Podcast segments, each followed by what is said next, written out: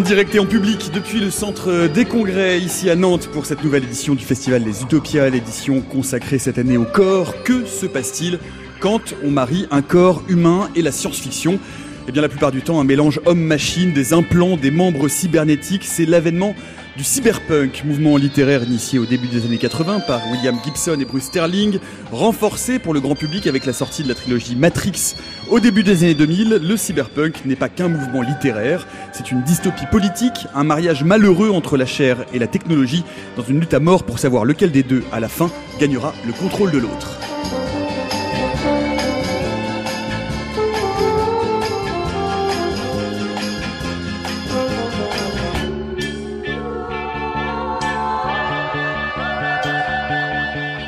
Cyberpunk, quand la SF s'incarne, tel est notre programme charnel pour l'heure qui vient. Bienvenue dans la méthode scientifique. Et pour évoquer ces chairs et ces esprits contrariés par la machine et la technologie, nous avons le plaisir de recevoir aujourd'hui sur la grande scène des Utopiales Licam. Bonjour. Bonjour. Vous êtes autrice notamment de Cyberland, c'est chez Mu Édition. Gwenaël Gaffric, bonjour. Bonjour. Vous êtes maître de conférence en langue et littérature chinoise à l'université Jean Moulin, Jean Moulin Lyon 3, spécialiste des littératures de l'imaginaire dans le monde sinophone et ça n'est pas rien, traducteur de l'excellente et magnifique trilogie des trois corps de Liu Cixin. C'est aux éditions Actes Sud. Et bonjour, Raphaël Granit-Cassagnac. Bonjour Nicolas. Vous êtes physicien, romancier, auteur notamment de Thinking Eternity, c'est chez Mnemos. Mais avant d'aller plus loin dans l'implantation de membres cybernétiques, elle est garantie 100% pure chair et 100% pure actualité scientifique de la semaine. C'est Natacha Trio pour le Journal des Sciences. Bonjour Natacha. Bonjour Nicolas, bonjour à tous.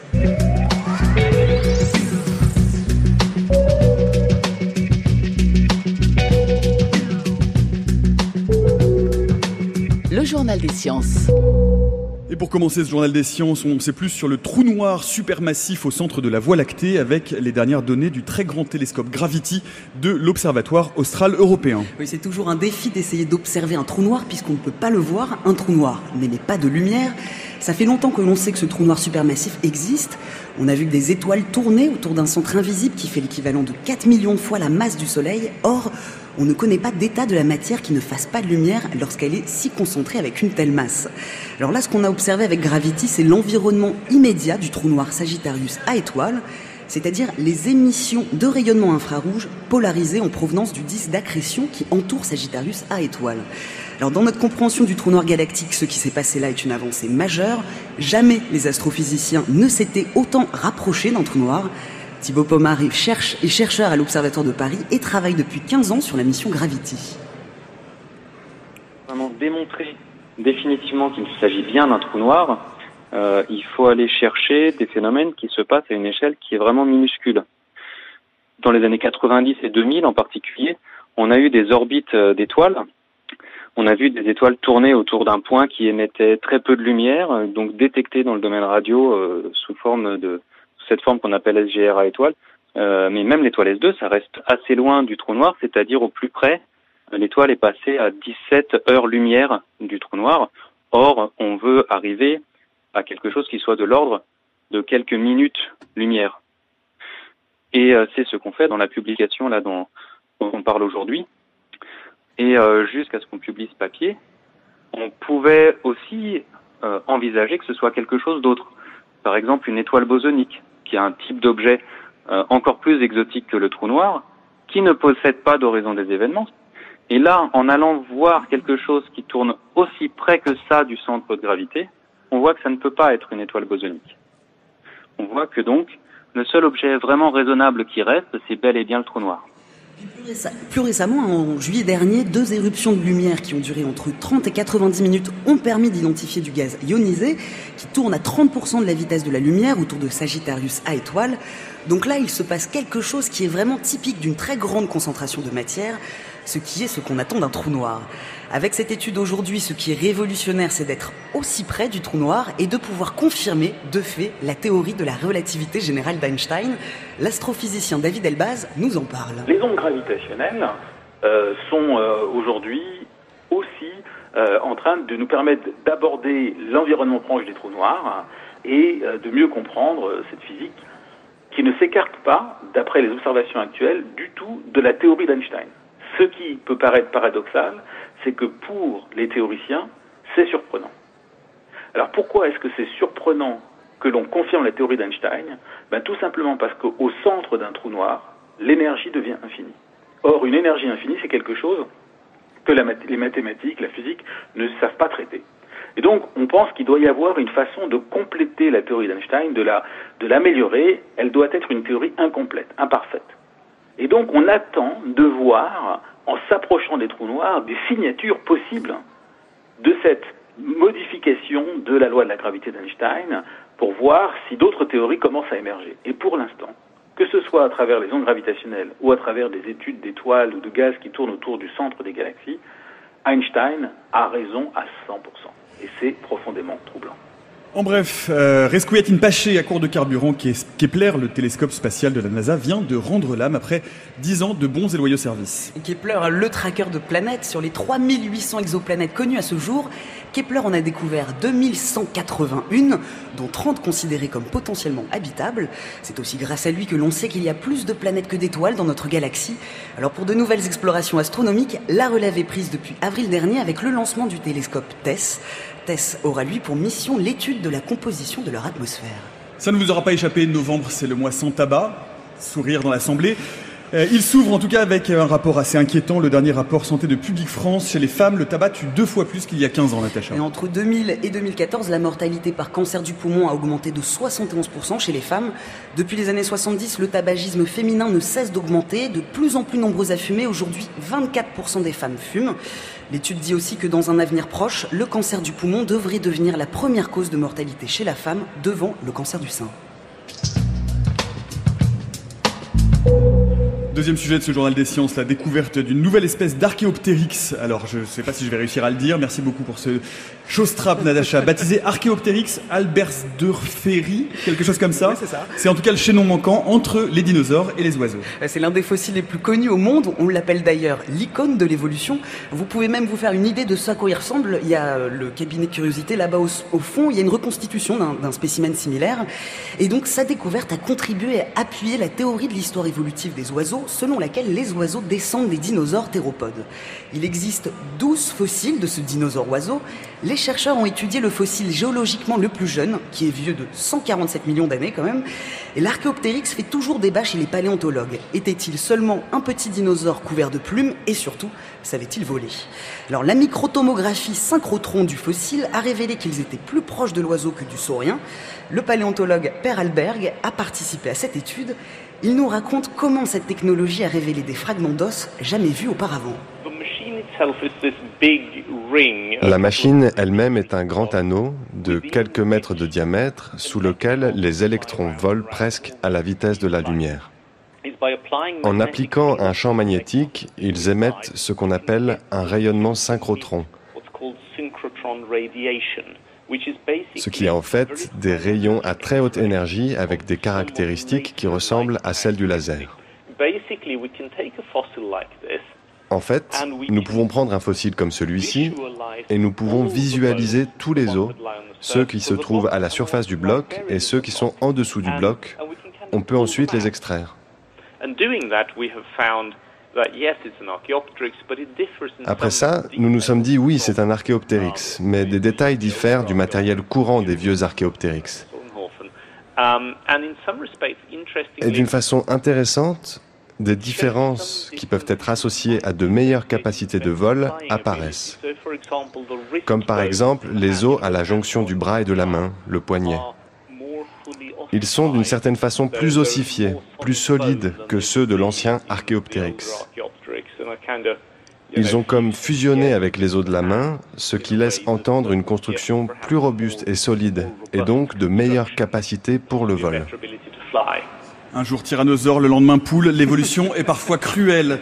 En bref, mardi, la publication du rapport Planète Vivante 2018 de la WWF, 60% des populations d'animaux sauvages ont disparu en 44 ans. En cause, l'ensemble des activités humaines, agriculture, élevage et pêche intensive, déforestation, dégradation et imperméabilisation des sols, dérèglement climatique, pollution plastique. Les scientifiques constatent une accélération de la perte de la biodiversité, c'est la fameuse grande accélération. Le rapport, le rapport parle d'une crise biologique majeure Et à ce rythme, 25 à 50% des espèces auront disparu d'ici 2050. Selon l'étude du Center for Environmental Science de l'Université du Maryland, les dauphins ont modifié la fréquence et la complexité de leur message. Et c'est ce qu'a révélé l'analyse de 200 enregistrements d'appels des grands dauphins. Leurs sifflements sociaux se sont simplifiés. La raison, les dauphins ne s'entendent plus. Entre trafic maritime et exploitation des fonds marins, les océans sont de plus en plus bruyants. Et malgré le lobbying des industriels du plastique, le Parlement européen a voté mercredi pour l'interdiction de la production de produits en plastique à usage unique. C'est-à-dire coton, tige, paille, couvert et même touillettes. À eux seuls, ils représentent 70% des déchets dans les océans. Les eurodéputés espèrent que cette nouvelle directive aboutisse pour 2019 avec une entrée en vigueur pour 2022. Et pour conclure, comme chaque semaine, par notre rubrique de science improbable, une improbablo euh, spéciale utopiale, puisqu'on va parler de cyberpunk, euh, et on va parler aujourd'hui, Natacha, de sexbots, puisque dans son dernier essai, la chercheuse en informatique Kate Devlin s'est posé une question qui nous intéresse aussi ici. les robots sexuels deviendront-ils un jour grand public? Alors ça peut vous réjouir ou au contraire vous attrister, mais la réponse est non. Euh, c'est ce que nous explique, donc cette spécialiste des relations homme-machine dans son essai Turn One, Science, Sex and Robot, paru en octobre.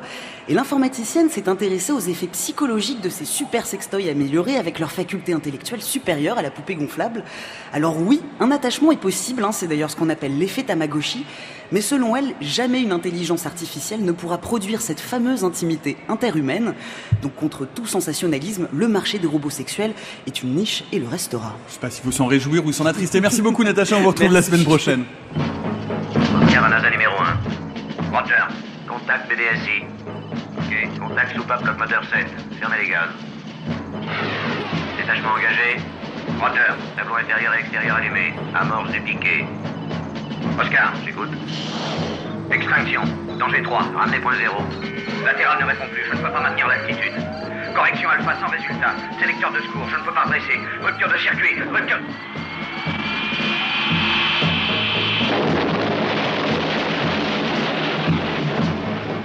Steve Austin, astronaute, un homme tout juste vivant. Messieurs, nous pouvons le reconstruire, nous en avons la possibilité technique. Nous sommes capables de donner naissance au premier homme bioionique. Steve Austin deviendra cet homme. Il sera supérieur à ce qu'il était avant l'accident. Le plus fort, le plus rapide, en un mot, le meilleur.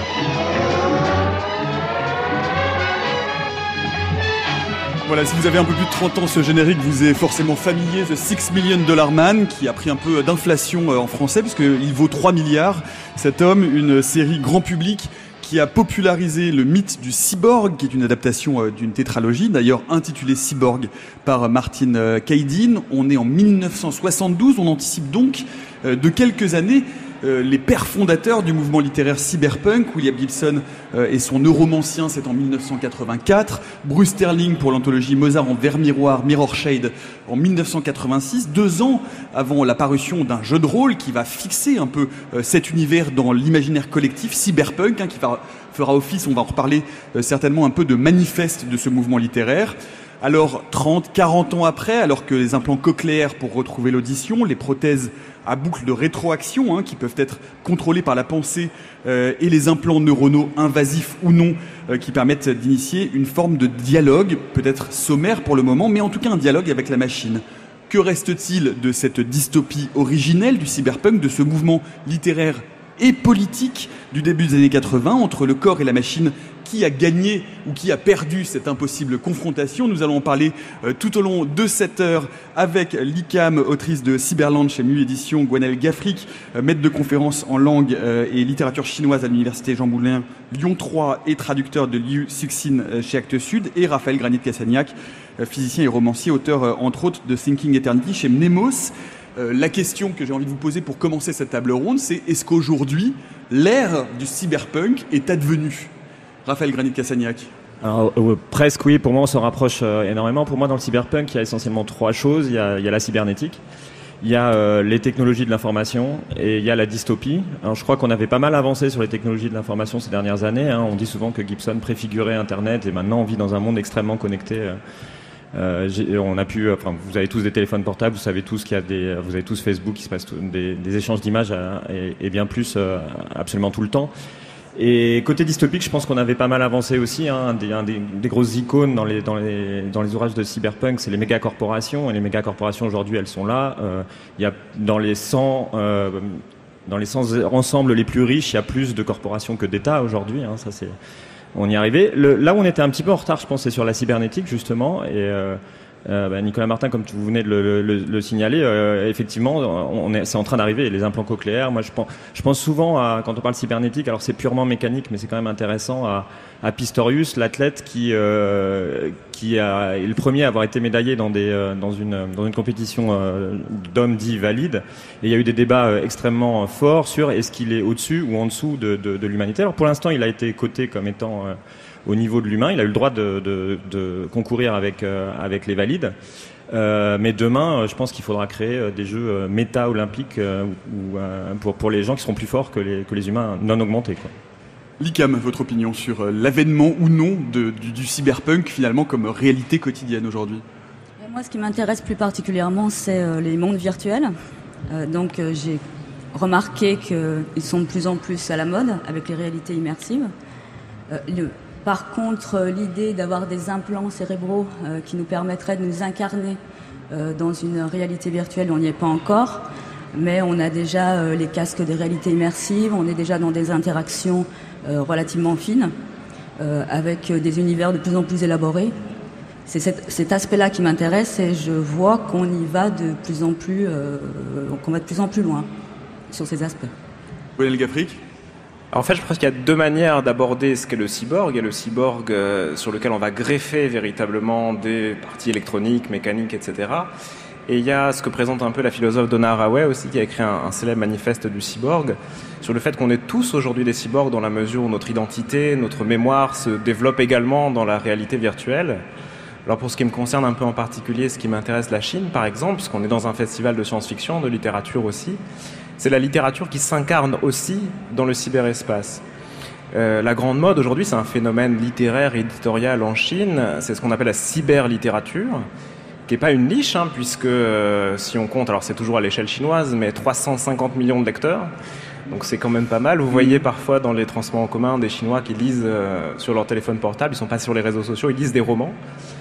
Et c'est la littérature qui s'incarne, qui se produit, qui se consomme, qui se lit, qui se discute dans le cyberespace, à travers des identités qui sont des identités cybernétiques, en avatar, en internaute, en roamer, avec cette dimension que finalement, même en tant que lecteur, même en touchant la littérature, on est déjà un cyborg aujourd'hui ce qui est intéressant, c'est que euh, va parler hein, euh, de la façon dont cet imaginaire du, cyberpunk, on va l'appeler comme ça, peut-être qu'il faudra le, redéfinir d'ailleurs, mais euh, cet imaginaire, cette dystopie cybernétique, hein, puisque la, cybernétique à l'origine c'est une utopie positiviste, elle a beaucoup intégré d'éléments asiatiques. On peut penser évidemment à Philippe Cadic, à Blade Runner.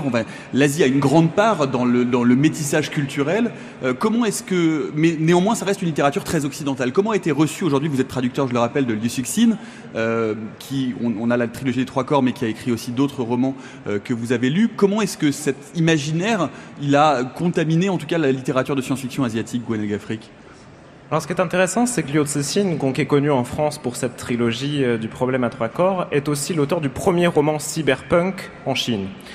Alors pour resituer un petit peu le contexte de ce roman, on est en 1989, donc euh, cinq ans après l'apparition du Neuromancien, qui est donc le classique, le grand classique euh, du cyberpunk américain.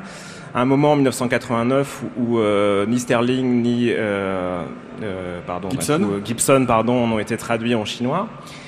1989, simplement aussi pour recontextualiser politiquement le roman. Euh, le roman est publié sous forme sérialisée dans une revue euh, deux mois avant la répression politique sur la place Tiananmen. C'est un moment en Chine où, juste avant la répression politique, les jeunes Chinois aspirent à plus de démocratie. Et Liu Cixin a déjà cette dimension que la démocratie peut aussi passer par le virtuel. Et en même temps, voilà, la répression politique va mettre un terme à cette utopie-là. Donc on est dans ce contexte-là, et donc Liu Cixin écrit ce roman, euh, dont le titre est Chine 2185, qui est encore inédit en français et en anglais, et qui donc situe son roman, comme le titre l'indique, en 2185. Euh, ce qui correspond aussi à un certain optimisme, euh, où la Chine est concrètement, dans la réalité, devenue une démocratie, avec à sa tête une jeune présidente élue au suffrage universel direct. Et pour raconter un peu l'histoire, ce qui fait le lien avec le cyberpunk, c'est l'histoire d'un ingénieur qui arrive à se faufiler un petit peu euh, par effraction dans le mausolée de Mao Zedong sur la place Tiananmen, qui arrive à euh, créer un hologramme à partir du cerveau de Mao, décédé. Et à partir de cet hologramme, il va pouvoir en extraire des informations créant par là euh, un Mao virtuel qui va exister dans le cyberespace. Il faut savoir qu'on est en 1989, Internet arrive en Chine en 1994. Et Mao, ce Mao virtuel, va euh, créer, fonder une république alternative, une république virtuelle, qui va petit à petit prendre plus d'épaisseur et qui va menacer la république concrète, physique, tangible de la Chine. Là où c'est intéressant, c'est que c'est la république virtuelle qui va peut faire peser une menace sur la République concrète, avec là encore, en recontextualisant un petit peu, ces aspirations des jeunes Chinois à l'époque d'une démocratie, et en même temps la peur, et qui transparaît dans le livre, euh, des vieilles idées maoïstes, d'un spectre maoïste, du spectre de Mao qui va continuer à hanter la Chine même deux siècles après. Licam, euh, comment est-ce que vous vous appropriez, vous, aujourd'hui, en 2018, effectivement, à cette heure où le cyberpunk pourrait presque se traduire en transhumanisme? Aujourd'hui, il y a des apôtres comme Ray Kurzweil euh, qui imaginent connecter un cerveau à Internet en 2030. C'est-à-dire qu'on est, ce qui était devenu un mouvement littéraire, une dystopie littéraire, est devenu euh, quasiment aujourd'hui un programme de recherche. Enfin, ça s'est incarné dans la réalité. Comment est-ce qu'on s'en empare en tant qu'auteur? À travers une anxiété. C'est-à-dire que le cyberpunk, c'est jamais très joyeux, on peut vous le dire. Hein. On va pas passer un très très bon moment. Le cyberpunk, c'est quand même un peu la faillite euh, de la société, euh, la faillite de la démocratie. Enfin, tout, tout, tout, ça marche pas très bien, quoi. Hein. Moi, ce qui m'a, j'ai eu envie d'écrire sur ce thème justement parce que c'est un thème qui, euh, qui m'angoisse.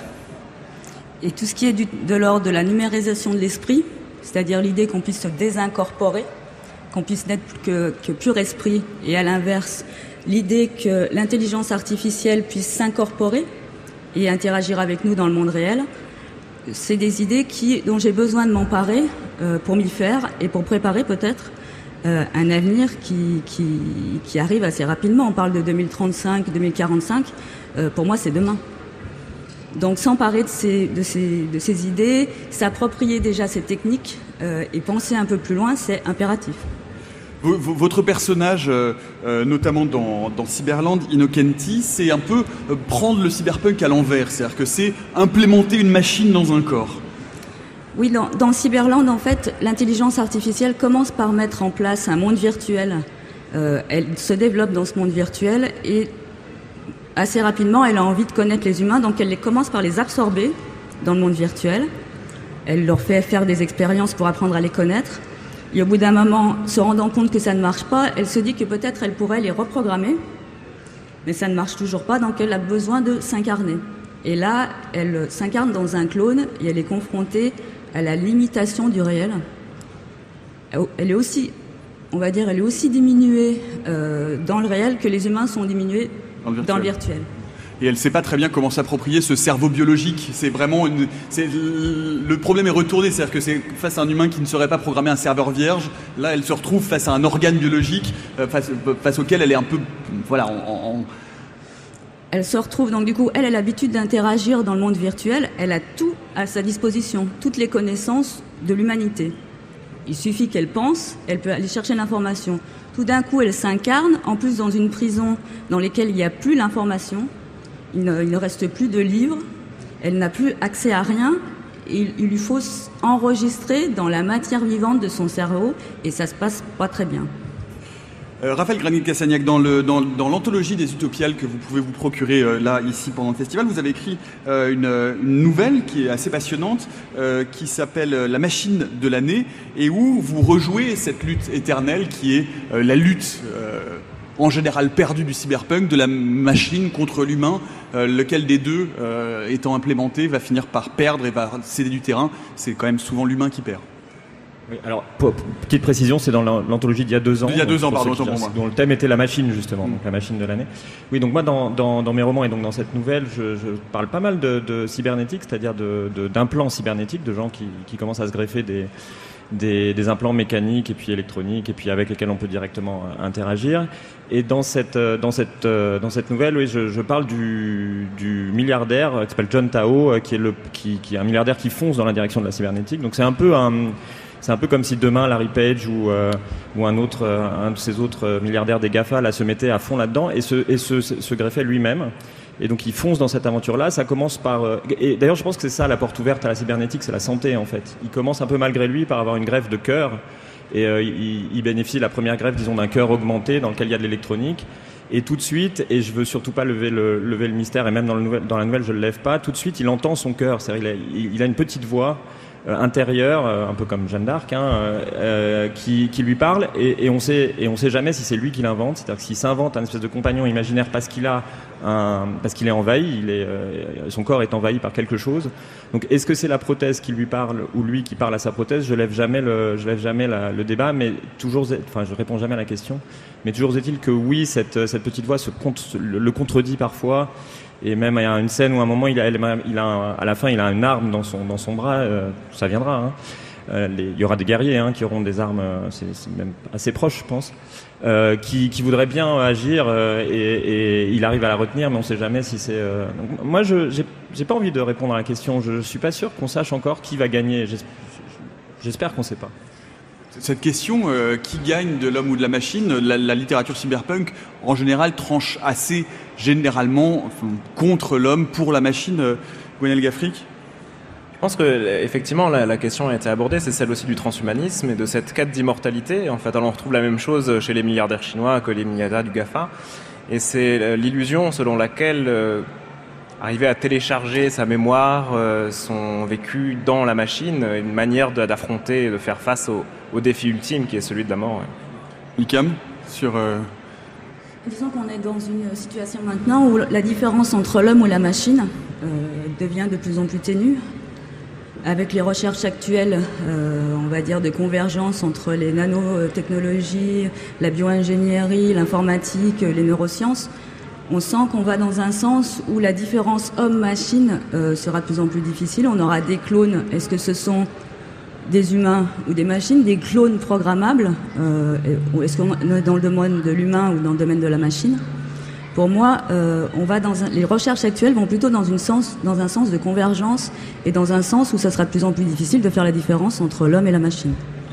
Raphaël Moi, je pense que c'est quand même à, moyen, à moyen terme. Ça. À court terme, je pense que la vraie chose qui. Enfin, il y a deux choses assez différentes. Il y a l'implant cybernétique, et ça, je pense qu'on y est. Il, y a, il commence à y avoir des vrais exemples, des vraies expériences qui sont faites sur des, sur des différentes formes d'applants. La numérisation de l'esprit, je pense qu'on n'y est pas tout de suite. Il y a un gros verrou technologique à lever avant d'y arriver. C'est bien de l'imaginer. C'est programmatique pour Elon Musk hein, avec sa société Neuralink qui veut pouvoir à un moment donné effectivement numériser entièrement. Vous parliez des armes implantées dans les soldats. Alors il n'y a pas encore d'armes dans les soldats, mais néanmoins la DARPA, qui est l'agence militaire américaine, aujourd'hui euh, travaille sur des implants neuronaux profonds, c'est-à-dire invasifs, qui pourraient permettre euh, de réduire le stress au combat et de lutter euh, contre les doutes, c'est-à-dire d'enclencher un peu les soldats. Ce sont des, recherches euh, tout à fait réelles. Peut-être un mot pour revenir euh, sur cette histoire du mouvement cyberpunk qui a été, euh, on l'a dit, hein, théorisé ou en tout cas fixé par William Gibson et, Sterling en 84 et 86.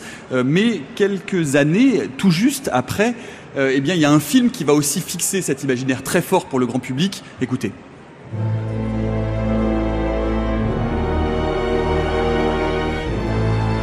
La méthode scientifique Nicolas Martin. L'adrénaline, intro cardiaque. Adrénaline. Voilà. Surveillez la tension. Arrêt cardiaque. Essayons un dernier choc. Si ça ne donne rien, on abandonne. Écartez-vous tout le monde, écartez-vous. Voilà, on a fait tout ce qu'on pouvait. L'heure du décès 18h15. Branché. Que se passe-t-il? Nous avons pu sauver le bras gauche. Pardon? On était d'accord pour une prothèse organique totale, alors coupez le bras gauche. Mais enfin, Morton. Est-ce qu'il peut comprendre ce que je dis? Aucune importance, on va lui effacer la mémoire. Amputez-le. Son épiderme sera fait de cet alliage. Du titane laminé avec du Kevlar. Allez-y, serrez-lui la main. Oh, quelle force Il a une sacrée poigne. 200 kilos de pression. Greffez ce bras sur son épaule.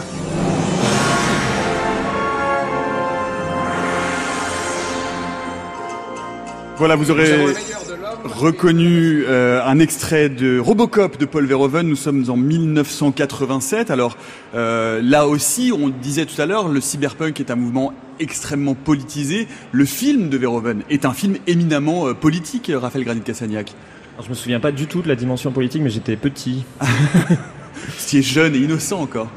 Vous vous souvenez juste de l'homme qui fond dans l'acide, oui, c'est ça Et ce que moi, c'est une réflexion qui, dont qu'on a un peu aux Utopiales, ce qui est très intéressant, je trouve, dans le, dans, c'est pour moi, c'est le premier film euh, cybernétique euh, occidental et euh, dans lequel l'homme cybernétique, il, n'a que des outils. On l'entend bien dans l'extrait, il, se, greffe des outils. Et il y a peu de questions euh, dans, dans, ses premiers films sur l'interaction, le, enfin le, côté invasif qu'on disait tout à l'heure. Est-ce que la machine peut prendre le contrôle de l'homme Est-ce que l'homme peut prendre le, contrôle de la machine? On aborde la chose comme dans l'homme qui valait 3 milliards, vraiment sous l'aspect outil. Mais par ailleurs, dans l'homme qui valait 3 milliards, même si effectivement aujourd'hui on le regarde avec euh, des yeux peut-être un peu, c'est un peu kitsch, c'est un peu vieilli, mais néanmoins les, thèmes sont posés. Qu'il y a le problème du rejet, euh, c'est-à-dire que les implants, à un moment donné, euh, Steve Austin a une sorte de double négatif qui a été plus greffé que lui, qui est le premier homme qui valait 500 euh, millions de plus et qui lui devient fou parce qu'il a trop de cybernétique. C'est-à-dire qu'on est vraiment déjà dans ces thématiques qui vont être les thématiques centrales du, cyberpunk, Gwenyel Gaffric. Ah, le, cyborg, c'est cet être hybride par excellence. Donc c'est à la fois, dans le cas de Taïwan par exemple, le, tout le mouvement cyberpunk a été associé dans les années 90 au mouvement d'émancipation des femmes et des homosexuels, des mouvements LGBT. Et la figure du cyborg en tant qu'être hybride, justement, en tant qu'être difficilement identifiable, difficilement définissable, euh, quelle est la proportion d'organique, quelle est la proportion de mécanique, euh, a été utilisée dans la science-fiction taïwanaise, dans le cyberpunk taïwanais des années 90, pour justement euh, mettre en question, interroger ce déterminisme biologique, euh, qui est un déterminisme sexuel, qui est un déterminisme social, euh, avec cette accordance entre le corps social, le corps sexualisé, etc. Et c'est là où on retrouve un aspect un peu punk, c'est-à-dire que à travers la figure du cyborg, qui généralement échappe un peu à ses créateurs parce que justement elle est de cette, elle nature hybride, on va interroger ce qui forme le corps humain, le corps social, en montrant euh, la manière dont on peut aussi perturber ce qui est figé à l'origine. Likam sur la question euh, politique, effectivement, euh, ça pose question que le premier, le premier cyborg soit une arme qui a été créée par un grand consortium pour remplacer l'homme qu'on sent comme faillible en tant que gendarme ou gardien de la paix. Et là, on a un homme qui est un cyborg, qui est complètement mécanisé, mais dont on a effacé la mémoire parce que justement, les émotions et ce qu'il a vécu, euh, c'est pas considéré comme un atout, mais comme un défaut. Et par ailleurs, alors pour le coup, chez Verhoeven, effectivement, c'est l'homme finit par prendre le pas sur la machine, mais c'est un exemple euh, plutôt rare. Je le disais tout à l'heure, hein, à l'origine, la cybernétique, euh, euh, c'est un mouvement qui est issu de la pensée hippie, de la pensée beatnik, qui est plutôt une utopie positive. C'est-à-dire qu'au début, on se dit la machine, le robot, l'augmentation doit nous permettre de dépasser notre condition, de rendre les hommes meilleurs. Le cyberpunk, c'est un peu le côté noir, l'autre côté euh, du miroir de cette utopie euh, euh et hippie, Raphaël Gran-Cassagnac bah, on verra, on verra ce qu'on fera. Comme tous les progrès techniques, hein, on peut en faire le pire comme le meilleur. Et moi, j'ai plutôt tendance à penser qu'on arrivera. Enfin, toute la question d'ailleurs, c'est combien ça coûtera? Est-ce que ça coûtera 3 milliards ou pas? Si ça coûte très cher, ce sera dans les mains de, très peu de gens auxquels qu'on aura, que nous, société, on aura du mal à contrôler. Euh, si le coût de, des, des, des, prothèses cybernétiques diminue, diminue, diminue, et si ça devient de plus en plus grand public, je pense que la société aura un contrôle euh, positif là-dessus et que peut-être ça deviendra euh, une utopie un peu positive, mais j'y crois pas beaucoup parce que ça va être très cher. Au moins au début, ça va être très cher. Le, euh, Gaffric peut-être sur cette question. Le, cyberpunk apparaît dans les années 80 euh, et en fait, je, vous soumets ça à tous les trois et vous me dites ce que vous en pensez. Euh, la cybernétique à l'origine, c'est une utopie issue du mouvement beatnik, donc des années 70, donc très ouverte, très positiviste. Ça va nous permettre de nous dépasser, d'être, de nous rendre meilleurs. Le cyberpunk serait une sorte de réponse un peu réganienne, c'est-à-dire que d'un seul coup, on est dans les années 80, le fric est arrivé, les grandes corporations, la concentration des pouvoirs, l'espoir est parti et donc d'un seul coup euh, bien, cette espèce d'utopie euh, s'effondre et donne le cyberpunk. Qu'est-ce que vous en pensez, Gwen Gaffric? C'est toute cette dialectique entre posthumanisme et transhumanisme. Raphaël vient d'en parler, le transhumanisme, c'est le fait de vouloir transcender le corps pour vivre plus longtemps, vivre en meilleure santé, et qui reproduit en fait une logique de classe sociale, parce qu'effectivement, tout le monde ne peut pas s'offrir un corps amélioré. Et de l'autre côté, le pan peut-être plus, alors pas humaniste, mais post-humaniste, c'est justement dépasser euh, ce, qui, correspond au carcan, aux limites physiques, pour aller explorer des nouveaux territoires, pour dépasser euh, des binarités, celui de l'homme et de la femme, celui de l'animal, euh, du non-humain et de l'humain. Donc il y a cette double dimension, un mouvement plutôt militant et un mouvement qui finalement reproduit certaines, certains, je sais pas, certaines particularités qui étaient propres aux, classes sociales aisées. Licam, qu'est-ce que vous en pensez Et Raphaël après? C'est vrai que de prime abord, on peut avoir une, une, idée un peu utopique, puisqu'on se dit que grâce euh, à la machine, on va pouvoir dépasser l'humain et dépasser plusieurs de ces dualités, euh, homme-femme, euh, maître-esclave, travailleur, concepteur. Toutes ces dualités, on va pouvoir les dépasser, mais en même temps, ça c'est l'utopie. Une fois qu'on est vraiment face à la réalité et que la technologie est entre les mains du plus grand nombre, ce qui en ressort, c'est rarement l'utopie. Euh, ça peut être effectivement un, aspect plus mercantile, ça peut être un autre côté, comme je le disais tout à l'heure, euh, l'armement. Euh, l'utopie, elle est là pour nous donner une orientation. après, il faut se confronter à la réalité et peut-être essayer d'orienter cette réalité du côté de l'utopie. Mais on reste toujours contingenté par certaines personnes ont une volonté, veulent aller dans ce sens-là, et c'est à nous, peut-être citoyens, de réfléchir à ces questions. Raphaël Gran... oui, Raphaël ou Gwenel Non, c'est vrai que la cybernétique c'est aussi un moyen de contrôle et on le ressent alors en Chine, euh, mais aussi en France euh, et dans tous les autres pays, le fait que l'utopie de l'ouverture totale, de pouvoir s'exprimer, de pouvoir dialoguer avec plein de gens, a aussi l'autre côté et l'autre face de la pièce, c'est qu'on est lu, c'est qu'on peut être euh, épié, euh, alors c'est d'autant plus dramatique quand c'est le cas d'une dictature, mais même dans le cas d'une démocratie qui marche plus ou moins bien, on est toujours épié, contrôlé, surveillé. Et donc c'est une utopie qui peut effectivement s'inverser en fonction des régimes politiques dans lesquels ils sont placés. Raphaël Sur la réponse négative, je pense dans, dans le cyberpunk, il y a, il y a la, la, la, crainte que pour le créateur que sa créature lui, lui échappe, et c'est une crainte qu'on retrouve euh, un peu partout. Donc il y a la crainte que le cyborg ne dépasse l'homme qui n'est pas encore augmenté. Euh, il y a la crainte que les méga corporations, qui sont des créations humaines hein, quand même, au final, enfin au début, euh, nous dépassent et une espèce de vie autonome et nous écrasent ce qu'elles sont déjà en train de faire, je pense. Hein. Euh, nous simples humains. Et puis ça se rapproche aussi de la crainte que l'intelligence artificielle nous dépasse. Donc je pense que dans le cyberpunk, il y a ça. Il y a la crainte que la créature nous, dépasse, en fait. Il y a quelque chose d'intéressant euh, qui a été euh, théorisé euh, dès le départ par Bruce Sterling dans Mozart en verre miroir. je vais vous en lire un petit bout. Hein. C'est une sorte de manifeste. Il dit la production cyberpunk se signale par son intensité visionnaire.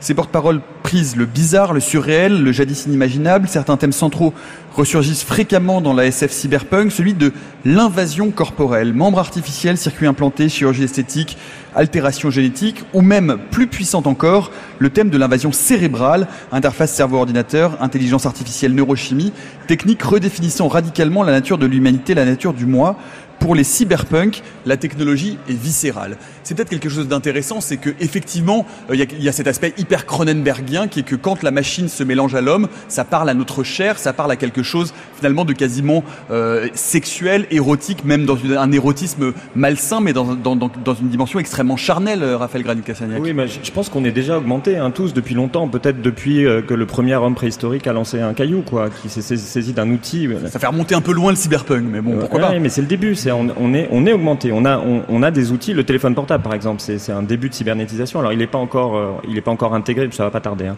Il n'est pas encore intégré à nos corps, mais on est déjà augmenté depuis longtemps et on s'augmente de plus en plus, de plus en plus.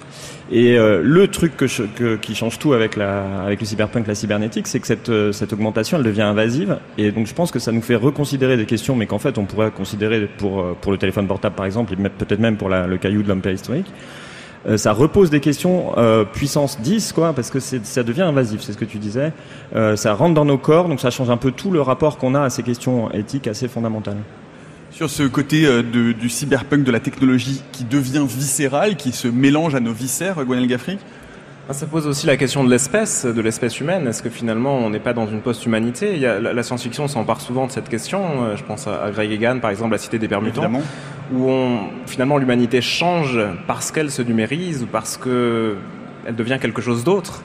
Euh, c'est vraiment voilà, cette question de. Mais on parlait tout à l'heure, tu parlais de, des, des, premiers outils, etc. La médecine également, on est déjà dans, cette, dans une idée de de changer, de bouleverser ce qui appartient au cycle qui serait presque naturel, c'est ingérer déjà à l'intérieur du corps des éléments externes alors, j'ai évoqué euh, rapidement euh, tout à l'heure le, jeu de rôle euh, cyber, Cyberpunk, hein, qui date de 1988 ou 89, je crois.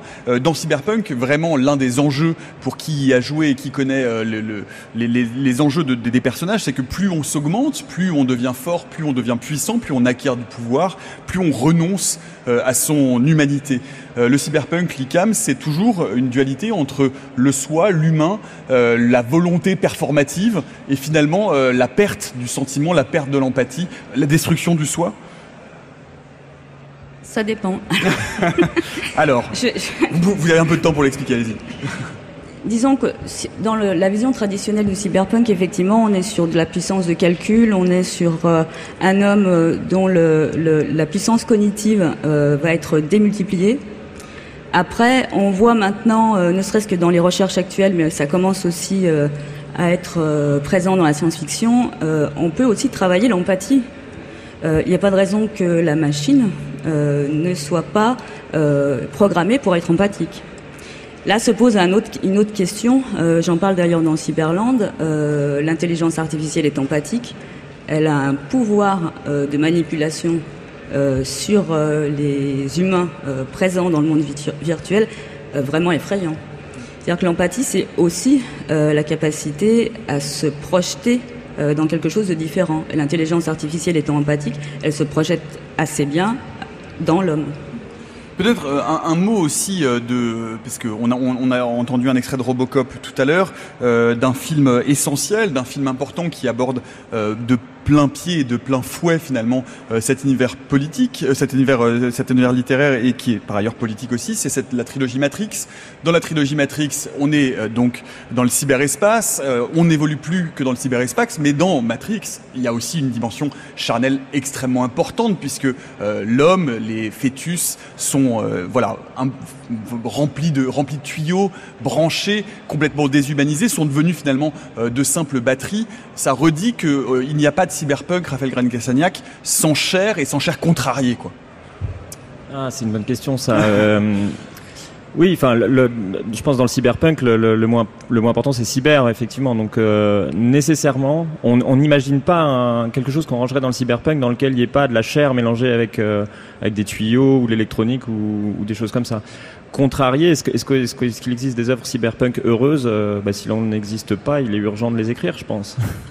Gwenel Gaffric ce à quoi touche Matrix, c'est aussi l'illusion du choix et la question du consentement finalement. Et la question se pose d'autant plus aujourd'hui où il est très difficile d'être complètement déconnecté. Donc on le souhaite ou non, euh, alors ça existe, il y a des communautés ou des individus qui arrivent à déconnecter complètement, charnellement, euh, euh, socialement aussi de, cette, de la cybernétique. Et c'est une des grandes interrogations de Matrix finalement. Est-ce est qu'on choisit d'être dans le moule, d'accepter, de faire avec? Est-ce qu'on a la possibilité de s'en extraire également? Et charnellement, on le voit dans Matrix, c'est pas aussi évident que ça.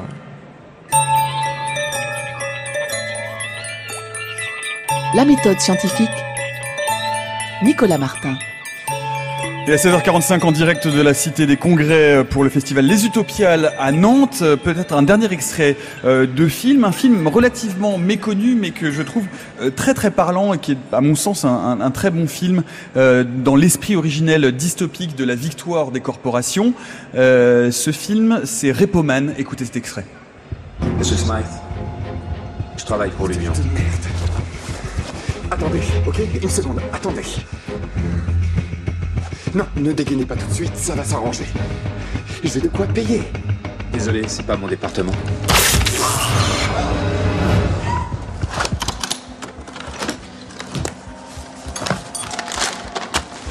Henry Smythe, par contrat, je dois vous demander si vous voulez qu'on vous appelle une ambulance ou que je vous conduise à l'hôpital. Aucun des deux? Très bien.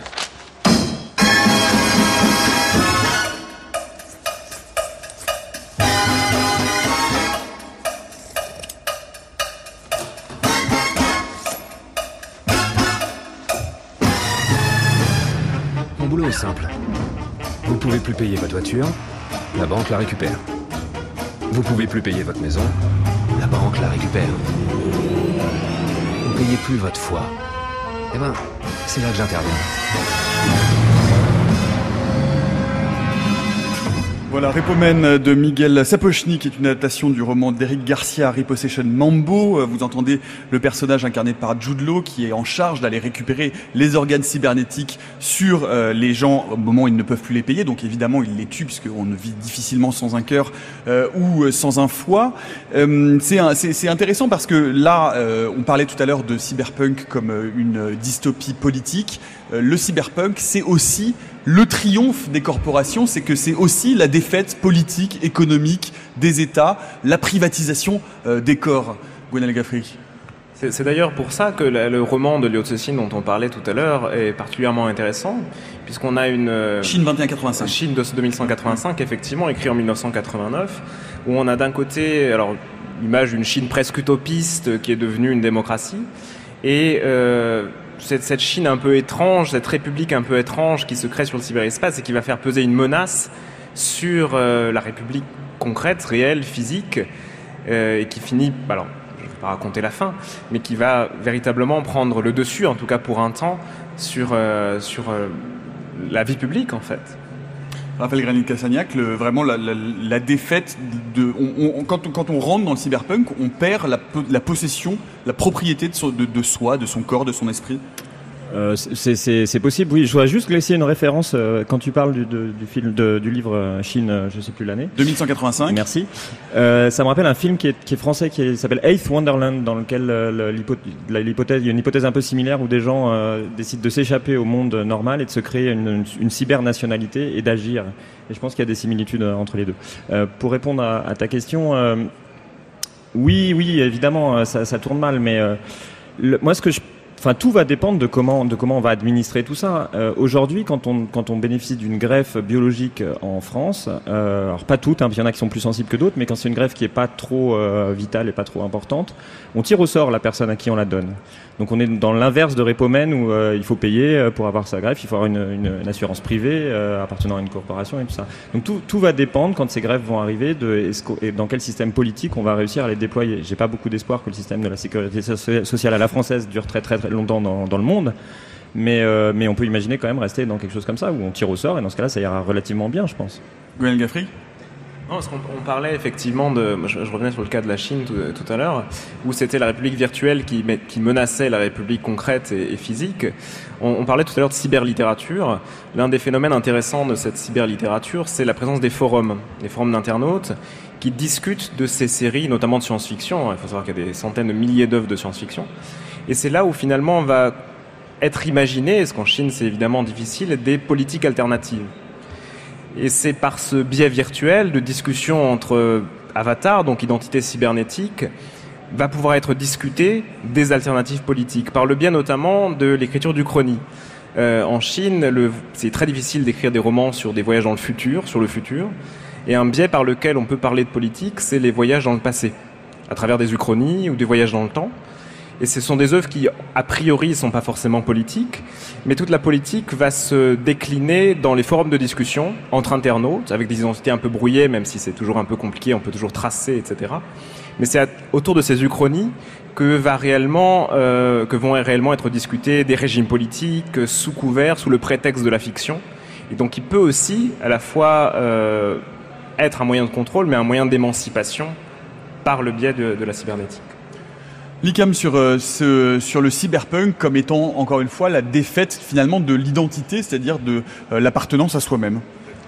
Euh, quand on parle du corps qui ne nous appartient plus, qui appartient à des corporations, le cas de Ripoman, c'est vraiment le cas le pire qu'on puisse imaginer. Il y a un enfin y a un best case, un, un, cas meilleur, dans lequel effectivement ce sont nos cellules souches qui sont stockées et qui qu'on utilise pour remplacer nos organes, ces cellules souches, on est les propriétaires. Hmm. Ce sont nos cellules. Il n'y a pas de raison qu'elles appartiennent à des corporations. C'est des questions qui vont se poser euh, relativement vite. Mais sur, euh, sur, cette idée que effectivement euh, on, emprunte pour se soigner et qu'à un moment donné en empruntant euh, une partie de notre corps, on n'est pas très très très loin de la réalité, Raphaël. Non, non, mais dans les greffes, dans les greffes biologiques, il y a déjà ça. Hein. il y a des trafics d'organes, d'organes biologiques. Alors il n'y a pas de raison qu'il se pose pas des problèmes similaires quand il y aura des, des organes cybernétiques. Hein. Pour, euh, on, arrive dans la dernière partie de cette émission, peut-être un mot euh, sur la notion de cyberespace. C'est vrai que quand euh, Gibson écrit Neuromancer en 84, Internet n'est encore qu'une sorte de chimère, ça existe mais de manière très embryonnaire. Est-ce qu'aujourd'hui le cyberpunk finalement ne, ne s'est pas un peu fracassé sur le mur de la réalité, c'est-à-dire sur le mur de notre rapport à la virtualité? On a longtemps prêché des univers virtuels secondaires dans lesquels on pourrait finalement finir par s'installer. On a beaucoup glosé sur des univers comme Second Life qui se sont tous un peu euh, cassés la figure entre guillemets. Euh, est-ce qu'aujourd'hui il n'y a pas un cyberespace à réinventer euh, qui soit beaucoup plus ancré sur la réalité scientifique de ce qu'est aujourd'hui le, réseau Gwenel Gafrique alors je crois que si je dis pas de bêtises, Gibson, qui est donc l'inventeur du terme cyberespace, je crois dans une nouvelle, alors ce que c'est 82 ou 84, parle définit le cyberespace comme une hallucination collective. Et c'est exactement ça. Et je pense qu'en fait, cette hallucination, elle est perpétuellement à réinventer et elle se construit de façon collective. Euh, et elle se reconstruit de façon collective à chaque fois. Je pense qu'il reste un, un, petit problème d'intégration. Si Second Life et ce genre de choses-là se sont pas euh, généralisées aussi autant que l'aurait bien voulu Gibson, c'est parce qu'on n'est pas si immergé que ça dedans encore. Et s'il y a des progrès importants qui se font dans cette, euh, dans, dans cette dans cette veine-là, jusqu'à jusqu'à vraiment euh, oblitérer tous nos, nos sens réels. C'est-à-dire aujourd'hui, quand on va euh, même en réalité virtuelle, on a encore des lunettes, on les sent, on n'est pas complètement immergé, on a encore toutes nos perceptions euh, tactiles qui restent à l'extérieur du monde du monde virtuel. Peut-être que si on avance beaucoup dans l'intégration de, l'humain dans le monde virtuel, et eh ben effectivement le cyberespace à la Gibson va, va, arriver. Ça m'étonne pas que ça n'ait pas marché avant. C'est juste un problème d'intégration, je pense. Nicam. Oui, je vais rebondir. Euh, effectivement, c'est un problème d'incarnation. On est encore loin d'un ressenti. Euh, on est simplement sur le visuel, euh, l'auditif. On n'a pas le tactile, on n'a pas le goût, on n'a pas d'émotion forcément. Enfin, moi, en tout cas, j'ai beaucoup de mal. J'ai déjà testé les lunettes de réalité virtuelle. Bon, déjà, ça donne un peu le mal de mer. Et j'ai beaucoup de mal à avoir un ressenti. on ne peut pas toucher. ça reste très abstrait ça, commence à arriver, hein, des, euh, des, costumes de rétroaction euh, qui, qui, qui, qui, simulent la pression, la pression sur le corps, la pression sur les doigts, c'est en train d'arriver. Hein. Raphaël Granit-Cassignac. Ça, ça arrive et je pense qu'il y a autre chose qui est en train d'arriver, c'est justement, tu as dit le mot, c'est les émotions. C'est-à-dire qu'il commence à y avoir des capteurs d'émotions avec lesquels on peut jouer pour faire une, une rétroaction dans le monde virtuel, peut-être même euh, susciter des émotions par, par différents stimuli. Et, et pour moi, c'est ça, c'est en train d'arriver et ça va basculer et c'est dans pas très longtemps. Plus que sur la rétroaction mécanique, qui est quelque chose de technologiquement assez difficile, je pense, à faire de façon réaliste puisqu'on parle de, rétroaction, euh, on a consacré une émission il y a peu, peu de temps euh, à l'interface cerveau-machine. Aujourd'hui, pour pouvoir penser et dialoguer juste par la pensée euh, avec une machine, il faut mettre en place ce qu'on appelle du neurofeedback, c'est-à-dire effectivement des boucles de rétroaction. C'est-à-dire qu'il faut entraîner, quand on a une prothèse, son esprit à pouvoir la bouger. Ça n'est pas naturel. Il n'y a pas un dialogue spontané qui s'effectue entre le cerveau et la machine. Or, l'un des thèmes du cyberpunk qui est intéressant, c'est de savoir à partir de quel moment le fait de ces boucles de rétroaction peuvent avoir une influence sur l'être humain et sur le cerveau humain. C'est-à-dire le neurofeedback finit par modifier un peu notre perception, notre conscience, et la machine commence finalement à avoir une influence sur notre rapport au monde, sur notre rapport au corps et sur notre rapport à l'extérieur. Euh, est-ce que euh, du coup c'est effectivement aujourd'hui euh, un thème qui est qui s'est incarné du cyberpunk, qui est devenu une, forme de, de réalité? la machine a une influence sur notre perception du monde, Raphaël Gain Cassagnac Oui, il y a, des gens qui se prétendent cyborg aujourd'hui. Je pense à un exemple, un quelqu'un qui s'appelle Neil Arbison. Je ne vais pas vous raconter sa vie, mais euh, rapidement, il, a un œil. Euh, il, il voit pas les couleurs et il s'est rajouté un œil cybernétique pour voir les couleurs. En fait, il les voit pas, il les entend. C'est-à-dire qu'il convertit les couleurs qu'il y a devant lui en son dans son cerveau et donc il, a, il reçoit de la musique qui correspond aux couleurs qu'il voit. Et en termes de neurofeedback, lui, il, se considère cyborg parce qu'il il, s'est considéré cyborg le jour où, euh, où il s'est mis à rêver de couleurs. C'est-à-dire qu'il n'a pas le sens de la couleur, il a, il a, la machine lui a appris quelque chose des couleurs, et donc a priori indépendamment de la machine, sans que la machine soit là, il s'est mis à rêver une nouvelle, une nouvelle perception qu'il n'avait pas. Mmh. Pour moi, ça c'est un, un, premier exemple de neurofeedback assez, euh, assez élaboré. Par ailleurs, euh, effectivement, euh, Neil Arbison, c'est le premier euh, cyborg reconnu officiellement en tant que tel. Il figure sur ses papiers d'identité avec son œil cybernétique. Et ce qui est d'ailleurs intéressant, et ce sera peut-être le mot de la fin sur lequel j'aimerais vous entendre, on a dit que le cyberpunk était effectivement une utopie politique dystopique. Neil Arbison, lui, veut promouvoir le cyborgisme, qui est en fait l'exact inverse, c'est-à-dire une sorte de vision à nouveau positive. Est-ce que aujourd'hui, est-ce que comme vous comme vous le disiez tout à l'heure, Raphaël Granit Cassagnac, étant donné que on a déjà un demi-pied dans la dystopie, qu'elle est en train de se réaliser autour de nous, euh, l'avenir du cyberpunk passe par une réutopisation, c'est-à-dire réimaginer la machine comme étant pourvoyeur de mieux pour l'homme, Gwenel Gaffric? C'est toute l'idée qu'essaie de développer Donna Haraway, en fait, dès les années 90, sur son manifeste cyborg. Il y a une phrase, alors je ne veux pas dire de bêtises en la citant, mais elle préférait être appelée euh, cyborg que déesse. Et c'est dans cette idée de justement euh, d'assumer l'hybridité qui déjà nous caractérise et la technologie, euh, comprise comme on, dont on vient d'en parler sur la cybernétique, est une manière aussi de renforcer notre hybridité qui est déjà une, de nos conditions. Likam, est-ce qu'il faut refaire du cyberpunk une utopie positive? Euh, oui. Et, euh, Redonner un peu d'espoir après nous avoir dit qu'on était dans l'échec complet de et tout. D'autant qu'on n'est pas forcément euh, dans aller contre l'humain. quand on parle de prothèses, on peut aller vers plus d'humains. on s'en rend bien compte. tu parlais de Donna Haraway, effectivement, elle a une façon de présenter le cyborg comme quelque chose qui nous émancipe, mais pas forcément de notre nature humaine, qui nous émancipe de nos contingences, de nos dualités, de nos contradictions et également euh, parfois de difficultés. Euh, elle l'utilise notamment pour euh, au niveau du féminisme, qui nous émancipe aussi de prescriptions culturelles. Raphaël Granit-Cassagnac pour conclure Oui, moi je trouve c'est très intéressant qu'effectivement les gens qui se prétendent cyborg aujourd'hui sont des artistes en fait. Ça vient pas du tout du monde des corporations, c'est des gens qui expérimentent des choses et qui sont des artistes. Et ça, c'est peut-être un bel espoir. Une nouvelle utopie. Merci beaucoup en tout cas euh, à tous les trois. Merci Licam. Je rappelle Cyberland, c'est chez Mu Édition. Merci Gwenel Gaffric. Je rappelle que vous êtes traducteur de euh, la trilogie euh, du problème à trois corps de Lee Sixin, c'est chez Actes Sud. Merci Raphaël Granier-Cassagnac. Vous êtes auteur notamment de Thinking Eternity chez Mnemos et euh, de euh, cette euh, nouvelle qui est publiée dans l'anthologie d'Edytopial 2016. Et puis je profite bien d'être ici en direct pour vous annoncer doucement mais sûrement que la méthode scientifique arrive à sa 500e édition. et pour la 500e, eh bien on vous prépare une émission aux petits oignons. Ce sera dans 15 jours avec la crème de la crème des chroniqueurs et des youtubeurs que vous retrouvez tous les vendredis au micro de la méthode scientifique.